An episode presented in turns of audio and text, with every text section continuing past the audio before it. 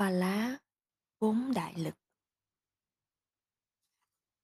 Nội lực Ajatikabala Chí hướng vô bờ bến, cầu nhất thiết trí hoặc chánh đẳng giác dựa vào khả năng về thể chất của chính mình với sự tôn kính pháp.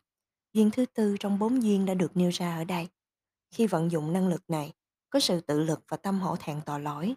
Vị Bồ Tát phát nguyện, cầu Phật quả, thực hành viên mãn các pháp ba la mật và chứng ngộ tối thượng giác. Ngoại lực Bà hí ra ba lá Chí hướng vô bờ bến cầu nhất thiết trí dựa vào ngoại lực là ba duyên đầu tiên trong bốn duyên đã mô tả ở trên. Khi sử dụng năng lực này, dựa vào thế giới bên ngoài, được hỗ trợ bởi sự tin tưởng, tự tin, lòng tự hào rằng ta là người có đủ các năng lực để chứng đắc Phật quả. Vị Bồ Tát nguyện cầu Phật quả, thực hành viên mãn các ba la mật và chứng ngộ tối thượng giác. Trợ duyên lực Upanishaya Balak Chí hướng dũng mãnh cầu nhất thiết trí dựa vào duyên đầu tiên trong bốn duyên.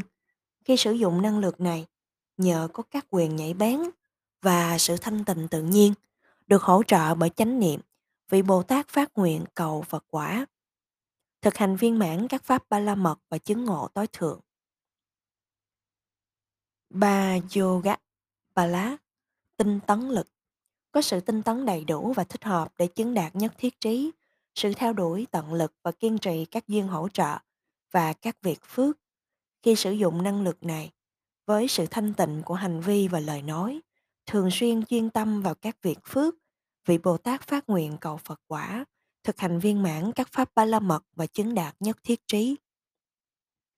Sau khi đã có đủ bốn duyên, bốn nhân và bốn lực, đến thời kỳ mà vị Bồ Tát đạt đến giai đoạn phát triển như trong kiếp của bậc trác trí tuệ Sumetha, vị ấy có được tám yếu tố để được thọ ký thành Phật, được thúc đẩy bởi sự thành tựu tám yếu tố này, đại nguyện phát khởi.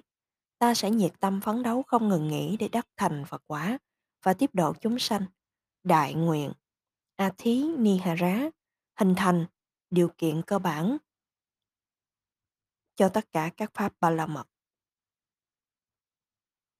Những đức tánh kỳ diệu Khi đại nguyện đã phát khởi, những đức tánh kỳ diệu sau đây cũng thường trụ trong tâm Bồ Tát. Vị ấy hằng thương mến tất cả chúng sanh như con ruột của mình. Tâm vị ấy không bị các pháp bất thiện làm ô nhiễm. Tất cả mọi tất cả mọi ý định, hành vi và lời nói của vị ấy đều hướng về lợi ích và hạnh phúc của chúng sanh. Viên mãn các pháp ba la mật và thực hành pháp xả ly và các thiện hạnh. Thay vì bị suy giảm, các pháp này ngày càng thuần thục và mạnh mẽ nhờ sự sanh khởi của bốn đức tính kỳ diệu này. Vị Bồ Tát trở thành người có nguồn thiện pháp và độ lượng cao cả nhất. Kết quả, Ngài trở thành bậc xứng đáng thọ lãnh những vật thí quý quý trọng. Đáng là ruộng phước điền vô lượng của tất cả chúng sanh gieo hạt giống phước bằng việc cúng dường và kính trọng tộc bậc. Tâm đại bi và phương tiện thiện xảo trí Tương tự như tâm đại bi, tương tự như đại nguyện, tâm đại bi và phương tiện thiện xảo trí cũng hình thành những điều kiện cơ bản cho các pháp ba la mật. Hai điều kiện này đã được bàn kỹ ở trên. Qua hai pháp này, chư vị Bồ Tát có thể liên tục làm gia tăng lợi ích và hạnh phúc cho chúng sanh, không quan tâm đến lợi ích của riêng mình, dù sự thực hành, các phận sự của chư vị Bồ Tát vượt xa khỏi khả năng của con người bình thường, các ngài cũng không hề thói chí.